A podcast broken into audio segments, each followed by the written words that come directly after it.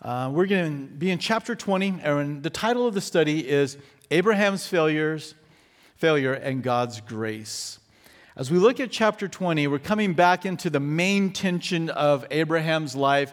And really, the book of Genesis is, is will a woman have a son that will be that seed that will crush? Now, we know that, Abra- that Isaac, who eventually their son will come, uh, will be named, is not the Messiah, but he is in the lineage of the Messiah. See, back in Genesis, God created the earth. It was a perfect environment. Man was in perfect relationship with one another, with the environment, and with God. It was a beautiful scene. It was perfect. What we see today, in all regards, is a, in a fallen state.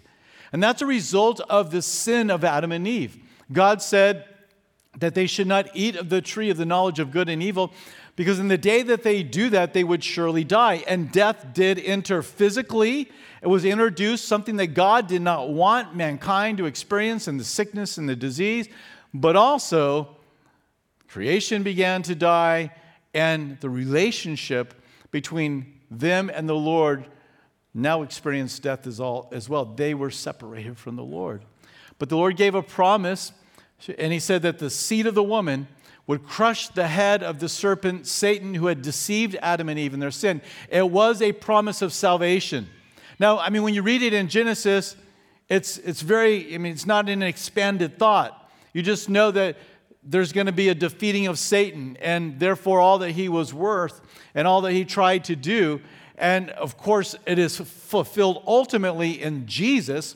So whenever you read of that promise, we get to backfill it with, you know, the, the fulfillment of the Messiah coming.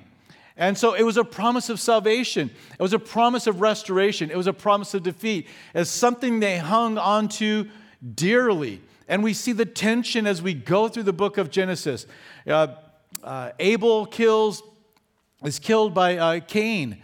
Um, they, so now there's no son, and then Seth comes along. But then everything gets corrupted in the world, and there's one righteous man by the name of Noah. The world is wiped out, but now the promise uh, comes through him all the way down to a man by the name of Abraham. But there's a problem with Abraham. He and his wife are older and they have no children and have never been able to have children. And so we're following this tension, and yet the promises of God saying, You're going to be a great nation. You're going to have more descendants than the stars of the heaven, and there is no child. And so we see points where Abraham and Sarah get involved and they try and fix the issue. They, they say, Well, just take Eliezer, our servant. Let him, you know, you see him, let him be the one. The Lord's like, It's not Eliezer. And so they travel down to Egypt because of a, a time of need and famine. They get down there. We're going to see this repeated. Abraham tells Sarah, Don't tell him you're my, my husband or my wife, that I'm your husband. She gets taken into the harem of, of Pharaoh, which, if you're reading the story and you know she's the woman that's going to produce the child, crisis, the tension in the moment. We don't read it with tension because we know how the story ends.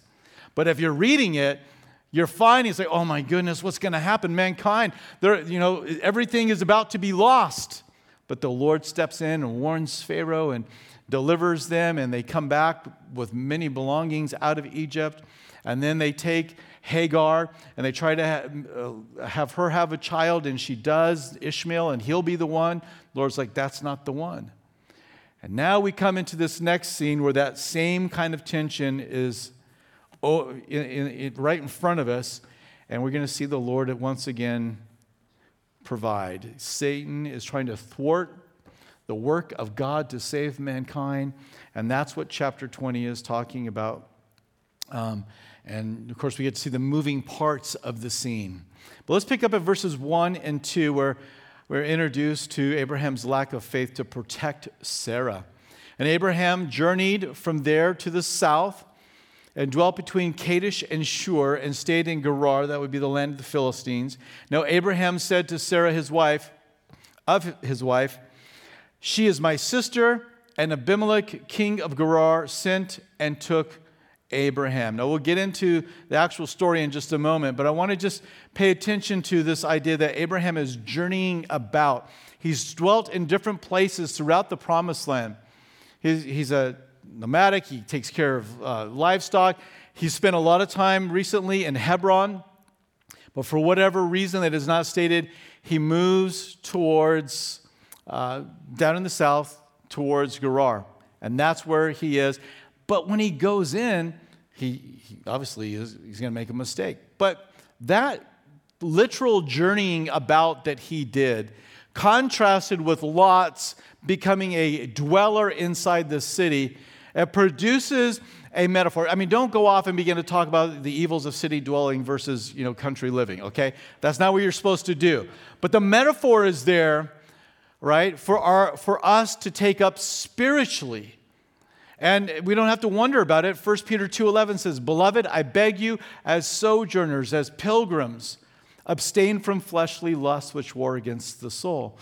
Our home is not this earth. It is, you know, I have a passport.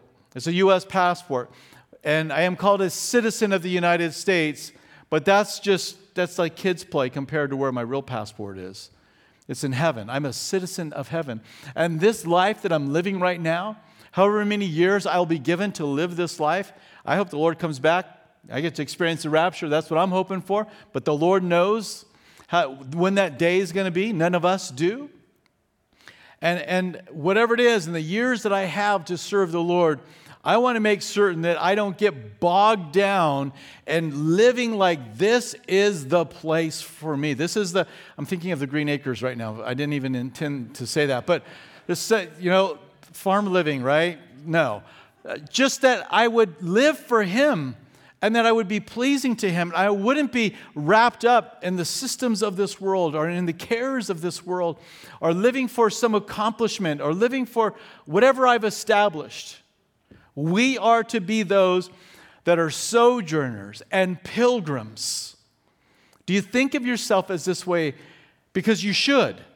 We are to think of ourselves as just passing through. Well, what's the difference between being a sojourner that's saying, I'm just passing through, versus a person who says, This is my home?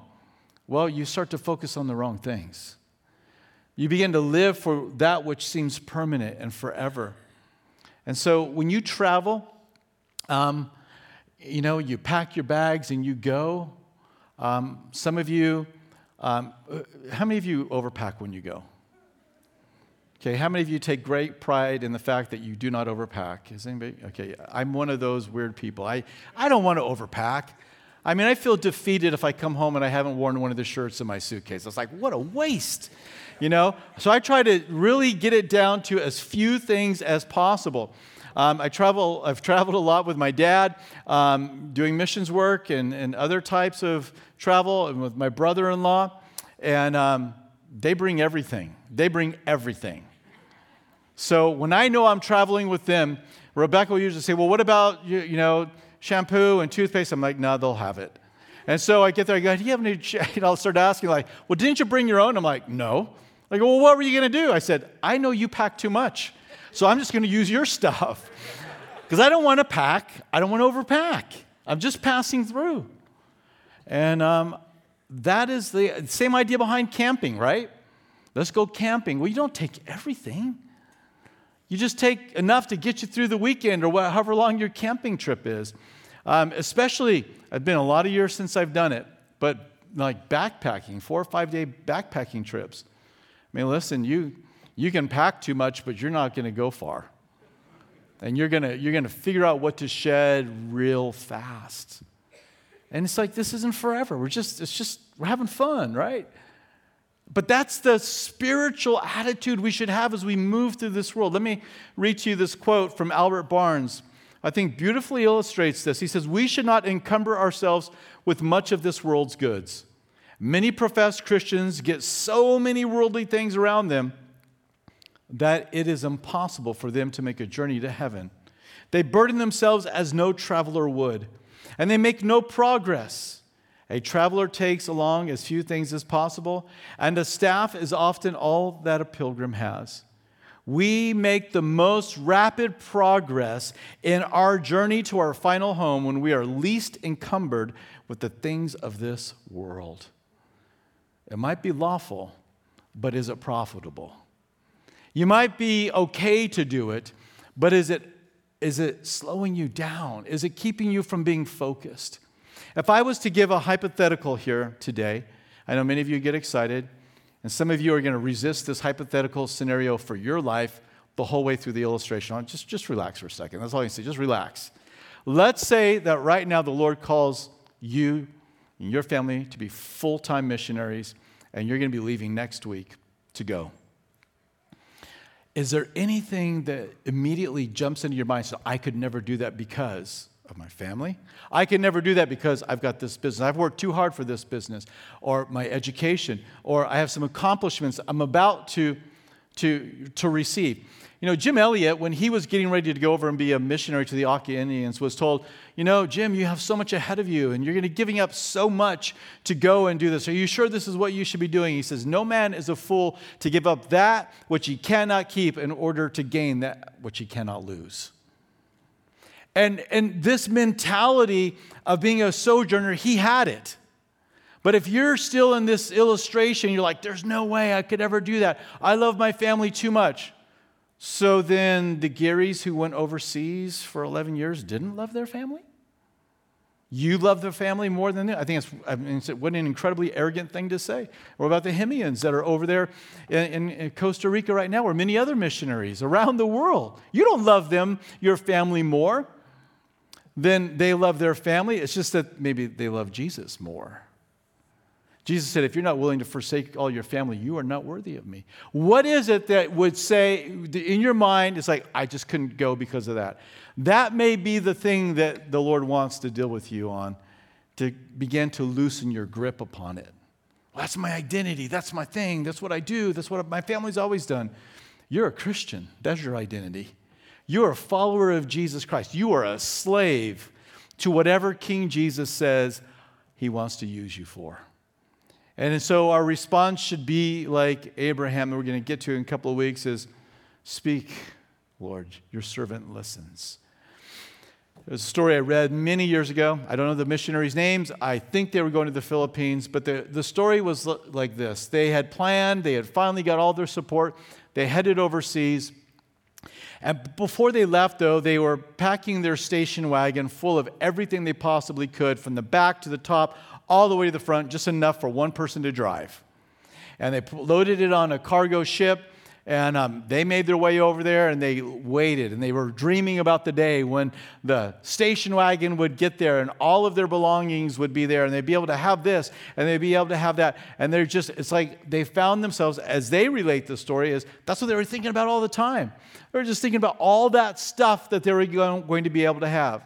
Well, the day finally came and they went to the port city. It cleared customs. They got in the, the, the, vehicle. They started it up and they began to head home. And they thought, you know before we go back out to the villages where they lived, let's just get a bite to eat in the big city. So they did that. They came back to the station wagon, except that the station wagon was not there. As they relate the story, they say, you know, what God taught us was we were hoping so much for everything that was in that station wagon. And we are hardly focusing upon the mission in front of us. It was just about all that stuff. And the Lord taught us, they said, the Lord taught us in that season that we had too tight of a grip to the world's belongings, and the Lord just loosened our grip a little bit. That's a great attitude to have, isn't it? But maybe that's what needs to happen today is the Lord wants to loosen your grip on that which you say identifies you that's outside of the kingdom, or some accomplishments, or all those things that we mentioned.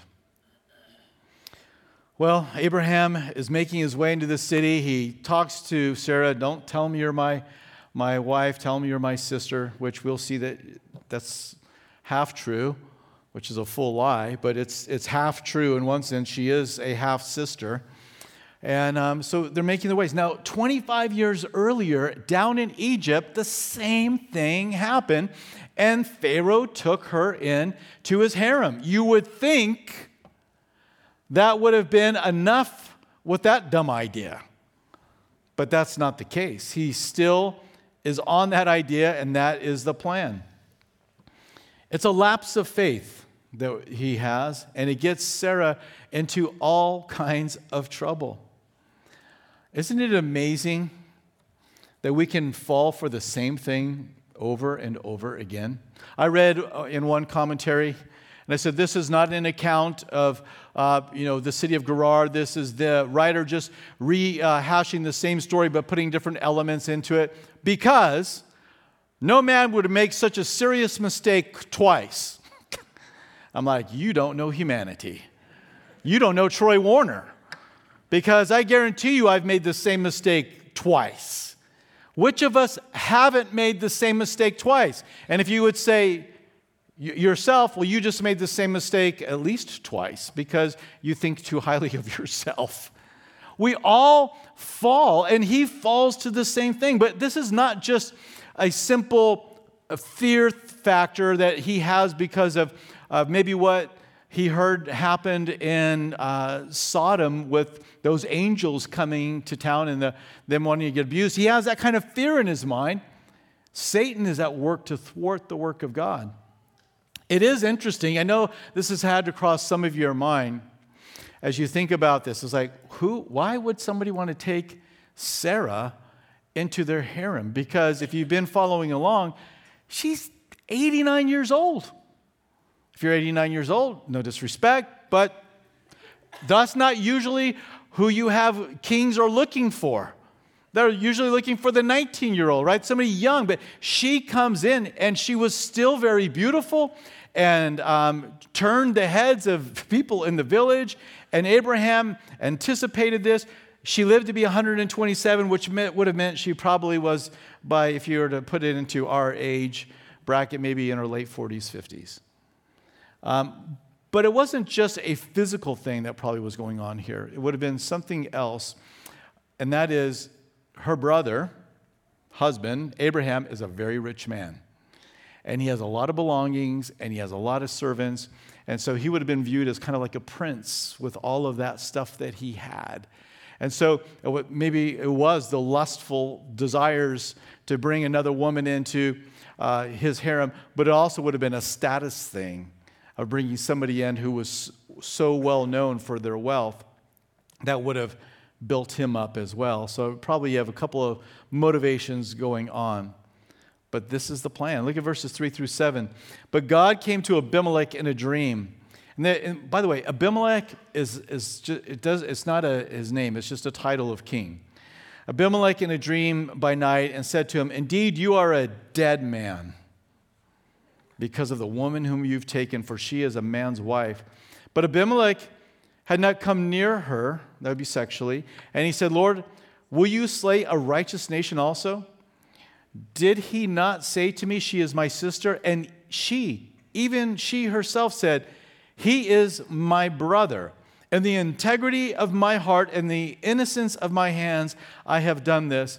And God said to him in a dream, Yes, I know that you did this in the integrity of your heart, for I also withheld you from sinning against me. Therefore, I did not let you touch her. Now, therefore, restore the man's wife, for he is a prophet, and he will pray for you, and you shall live. But if you do not restore her, know, sure, know that you shall surely die, and all who are yours. So the Lord is protecting um, Sarah again. Because if she's brought into this harem and he's having sex with her, uh, what does that do to the promise? What happens if you know they leave the town and somehow he escapes and now he leaves, but but she's pregnant with child? I mean, is Isaac Abimelech's child or is it Abraham's child? You, you see the problem and the, the tension that's building in the story? Because Satan wants to do whatever he can to stop the coming of the Messiah. It is interesting that the Lord still refers to Abraham, or actually, it's the first mention of it in Scripture, as a prophet. Now, Enoch prophesied and Noah prophesied, but this is the first mention of that word prophet. And he says, Abraham is a prophet. He speaks forth my word. What was the word that Abraham had to speak forth? Well, he had the gospel to speak forth. He didn't have it in his totality of Jesus born in Bethlehem and died on the cross and three days later rose from the dead, but he had the good news that had come out of the garden that a Messiah was coming. And so rather than allowing fear to have gripped his heart, he should have come in, come into the town and did what he did in, in Hebron. He should have began to build an altar. He should have began to worship the Lord. And as they came and inquired about this beautiful woman with him, say, "Oh no, let me tell you about her. She is the one that's going to bear a child. She's going to have the seed that has been promised back in the garden." Now, whether they thought that he would be the Messiah or not, we're not told. They're getting little bits of information as the revelation comes. But he had enough to talk about the special woman that she was and the special work that God was about to do and how God had spoke to him. He could have prophesied about that all day long, but he didn't. And fear got him. And isn't that pretty much what happens to us when we talk about sharing the good news? Fear gets us. We're afraid of how they're going to respond, that they're going to get mad, what they're going to think of us. Maybe we'll lose our job, or maybe we won't be welcome in that group anymore. And we've worked too hard to get to this place.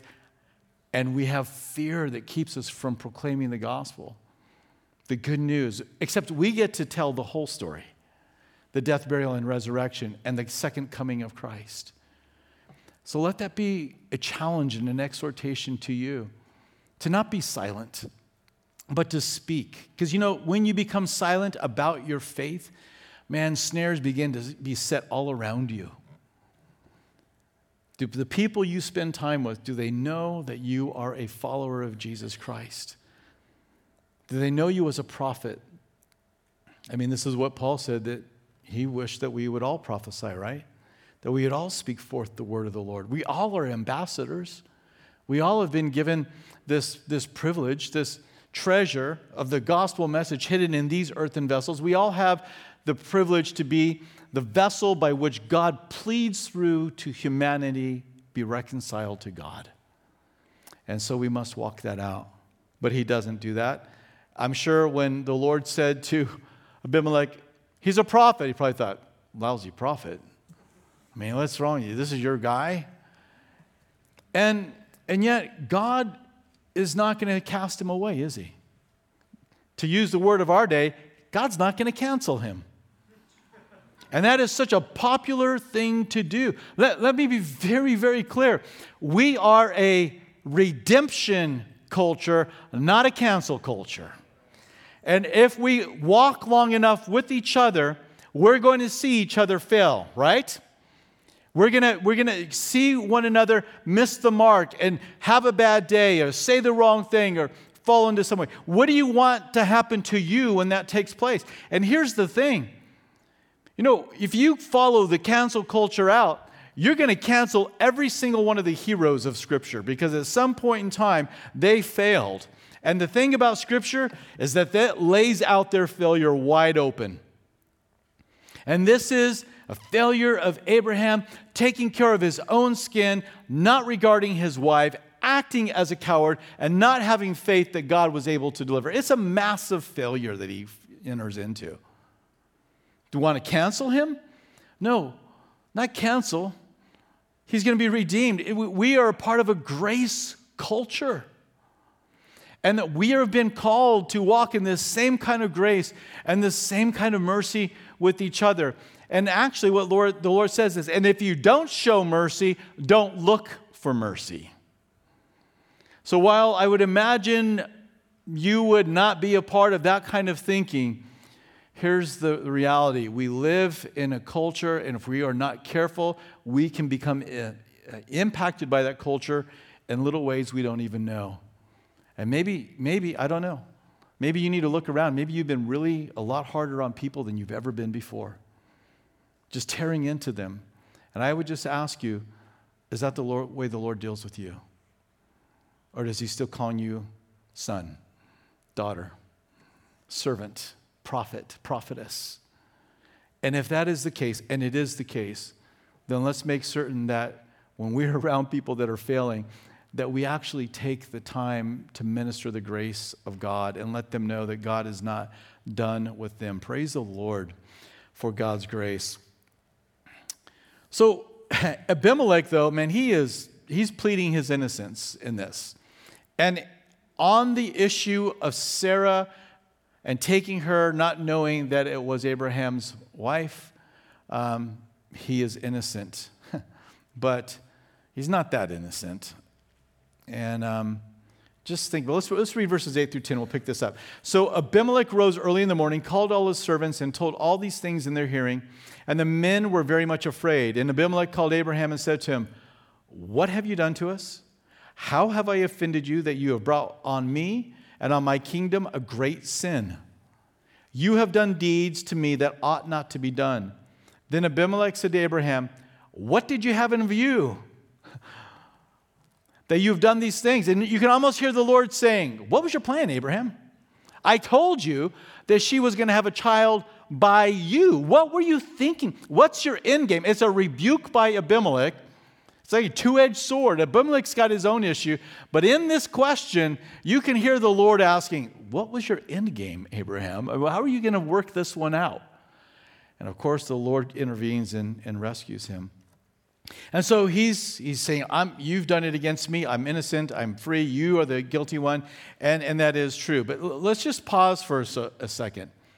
This is a guy that has a harem, okay?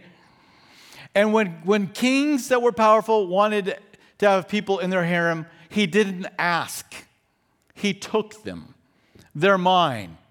So, this is a lustful man that's using a tradition or a law or part of their culture to justify his innocence. He knows that he's innocent as it relates to this issue with Sarah. And he's like, I'm, I'm, I'm free of this. And the Lord's like, Yeah, you didn't know that. But there are still other issues in his life. So, it's not like he's completely free and guilt free here. He's got a harem. That's not the way God designed it. God designed that, that the two, man and woman, would become what? One flesh. Not the, not the three or the ten or the Solomon, you know, the thousand. I mean, that's not what God's plan was. So Abimelech, although he's innocent in this one issue, he still has a sin issue. And he may feel justified in his actions, and the culture maybe would uh, justify it, and maybe even people in the kingdom love to see the king get another woman in his harem and make alliances because this speaks of, of power of their, of their nation. All selfishly motivated. I guarantee you the women being taken didn't feel that way. But you know, there is a similarity, and, and I'll just read to you from John Phillips. He says, After all, human laws can be very accommodating. Had Abimelech broken the law? No. And why? For the simple reason the law was so written that his lust could be accommodated. The same spirit is evident today. There was a time when adultery was a crime and no more. We have written laws. There was a time when homosexuality was a crime, not anymore, and it continues. You see, just because a culture approves of it and makes it okay does not make you innocent before the Lord. He was innocent on this one issue, but he still had a sin problem. He still had an issue to deal with. It's not the focus of the passage, but let me just say this all of us have a sin issue. And in reality, can't it be said of all of us before coming to Christ, you're a dead man? You're a dead woman. You've sinned against a holy God, and that sin has put you in a place where there's enmity, enmity between you and the Lord, and the soul that sins will surely die. And so there exists that negative, that dangerous situation, but God sent his son to hang upon the cross that he took our punishment and he died for us. Jesus became the dead man for Troy and for you. And as I put my faith and trust in him, I am forgiven of my sins, and I become a man who is now justified in the sight of God. And maybe you're here today and you are only here because your wife or your husband or your kids or a friend or a neighbor, you lost a bet and you have to go to church, and that's why you're here. We're glad you're here. But as we're going through this, all of a sudden you're hearing these songs and you're hearing the scriptures being read, and now you're beginning to feel something happen within you, and you're beginning to grow uncomfortable in your own sin and you realize there's separation between you and God. Listen, don't mistake that conviction, that uneasiness that is coming over you now as God pushing you away. It is actually God drawing you to Himself. Because anybody who has ever come to God has first become uneasy with their state. And there might be things you're like, well, I can justify everything I do. Well, okay, maybe in the culture, but what about before God? Before the Lord, you need to get right with Him. And He has provided the way. And what the whole story is about is in the seed, Jesus. He died on the cross for you. Obviously, they don't know everything we know, but we can stand back and look and draw and make application to ourselves. So Abimelech confronts Abraham, and um, he had every right to do this. And we see the response of Abraham, verses 11 through 13. And Abraham said, Because I thought, surely the fear of God is not in this place, and they will kill me on account of my wife. So, oh, you're married? Well, we won't commit adultery, but we will commit murder. So they'll murder him. Now they could take Sarah. That's what he's afraid of. Um, so they had, again, an interesting um, way in getting around things that were um, socially unacceptable to fulfill their lust, no different than today. Verse 12, but indeed, she truly is my sister. She is the daughter of my father, but not the daughter of my mother. And she became my wife. And it came to pass when God caused me to wander from my father's house. It's like, is there an accusation? Does it, this, it, it, there's just a little hint of the garden blame going on here, isn't there? It's the woman you gave me, it's the serpent. When God caused me to wander from my father's house, that I said to her, This is your kind. This is, this is a line. You circle this next, you know, uh, end of sentence. This is called manipulation. He's saying it to Sarah, This is your kindness that you should do for me. In every place, wherever we go, say of me, he is my brother. You want me to lie? You want me to say I'm your brother and not your wife? Yeah, because I don't want to die. Yeah, but what if I get taken into harems? I don't know about that part. It is him looking out for his own self interest and motivated by fear. When fear is overcoming us and we're motivated by self interest, people always get hurt that are close to us because we make bad, sinful decisions. We are a people of faith, not a people of fear. Abraham had every reason to have faith here. What has he seen God do so far? I mean, he has these encounters with God and has sit down meals with them and prepares a meal. And I mean, he's not a coward. I mean, when he finds out that Lot and his family's been taken you know, captive by that coalition of eastern kings, he gets his household servants, he forms an army, goes after them, fights with them, and takes them back and delivers everybody safe and sound. He's not a coward. I mean, when, when God said he's going to destroy the city of Sodom and Gomorrah, he goes toe to toe with God. Well, don't destroy them. You know, what if there's, you know, 40, 50, you know, what if there's 10? Don't. I mean, he, he doesn't seem to be bashful then. And so that which seems to be a strength is his boldness and his faith. He had a warrior spirit. Suddenly, that's where he trips and that's where he falls again. Interestingly enough, in Genesis 26, his son Isaac is going to do the same exact thing as what his dad did. Anytime we make our decisions from fear, we are susceptible to error. It's not that we don't ever deal with fear. Of course, we deal with fear. Things happen. We get worried about scenarios and outcomes, and it can cause fear in our life. But when you allow that fear to begin or be the way in which you make your decisions, and it causes you to be disobedient to the Lord or begins to cause you to step outside of the Lord, that's where we got to just draw back and have faith that God is going to see us through. The half truth about his relationship with Sarah, and that's kind of an uneasy topic, right? His sister? Wait a minute, wait a minute. Abraham married his sister.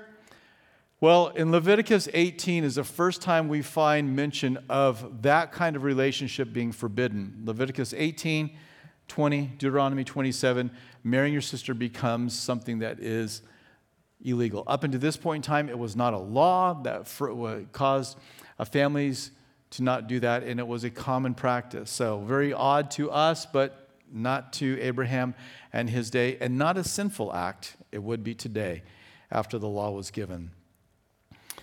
So Abimelech's going to respond um, to him in verses 14 through 16 to the Lord and, and returns Sarah. We read then Abimelech took sheep, oxen, and male and female servants and gave them to Abraham, and he restored Sarah, his wife, to him. And Abimelech said, See, my land is before you. dwell where it pleases you. I mean, this guy is, I mean, of course, God threatened his life, right? But, I mean, he's really going out of his way to make certain that everything is going to be right.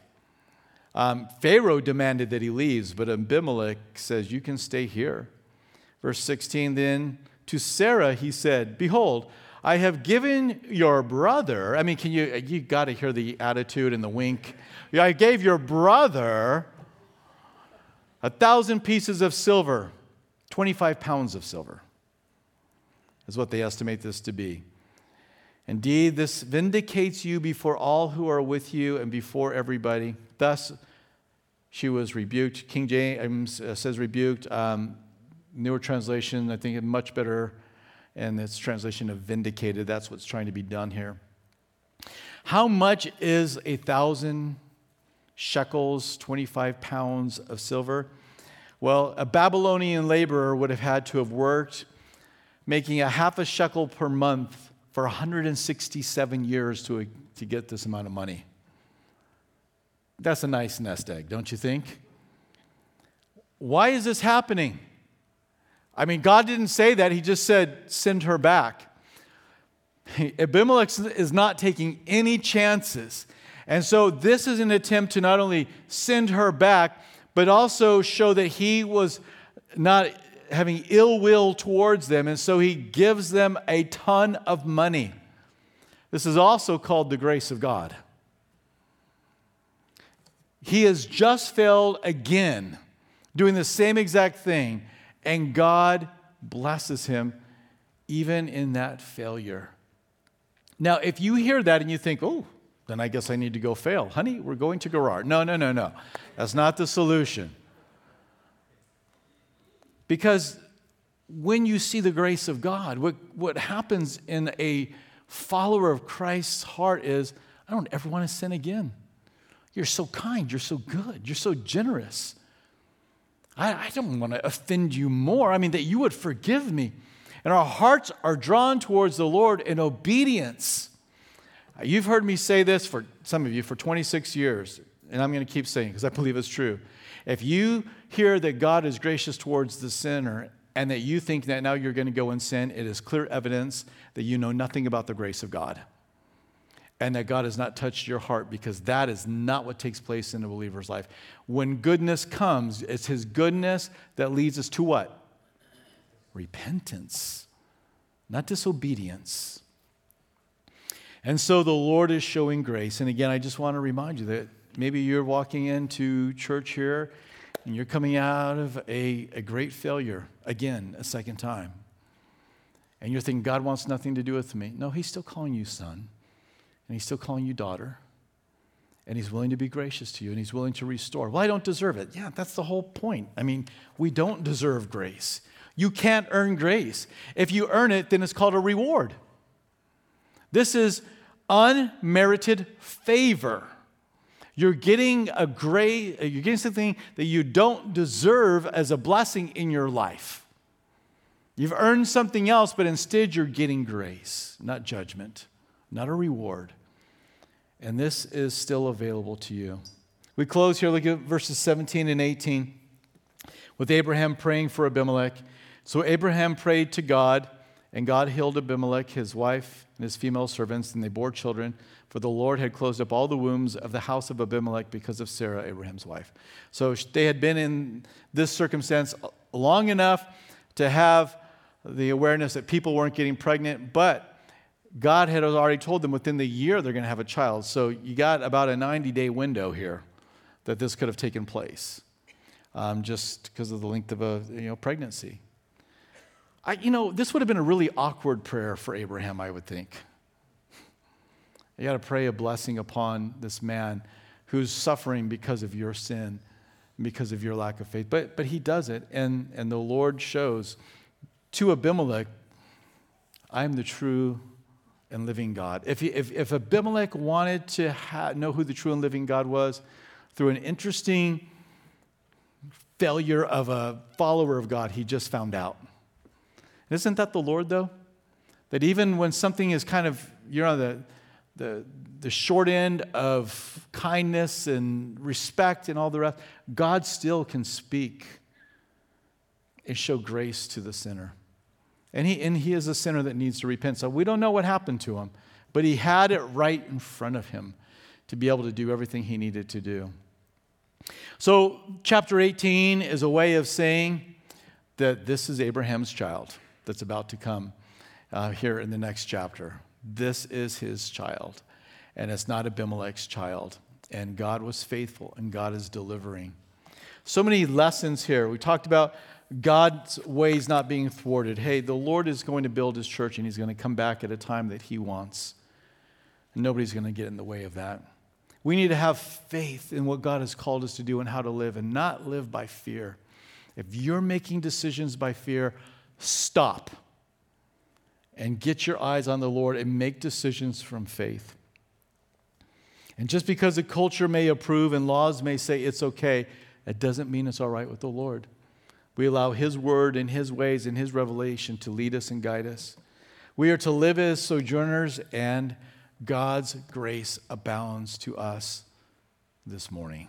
Let's pray. Father, thank you that you show grace. Thank you that, Lord, even when we are followers and we are people of faith like Abraham and we fail, that even still you are there to show grace again. We, Lord, see so clearly we do need to live as people that are just passing through and not getting all caught up in the, the affairs of this world. Lord, I pray that you speak to our hearts and that we would see the great reward of being identified as your disciple and your servant and giving our life away for the, the cause of the gospel. Lord, help us with our fear. If we are not preaching and not sharing the gospel because we're afraid, Lord, I pray you would fill us with your spirit and give us boldness to speak boldly as we ought.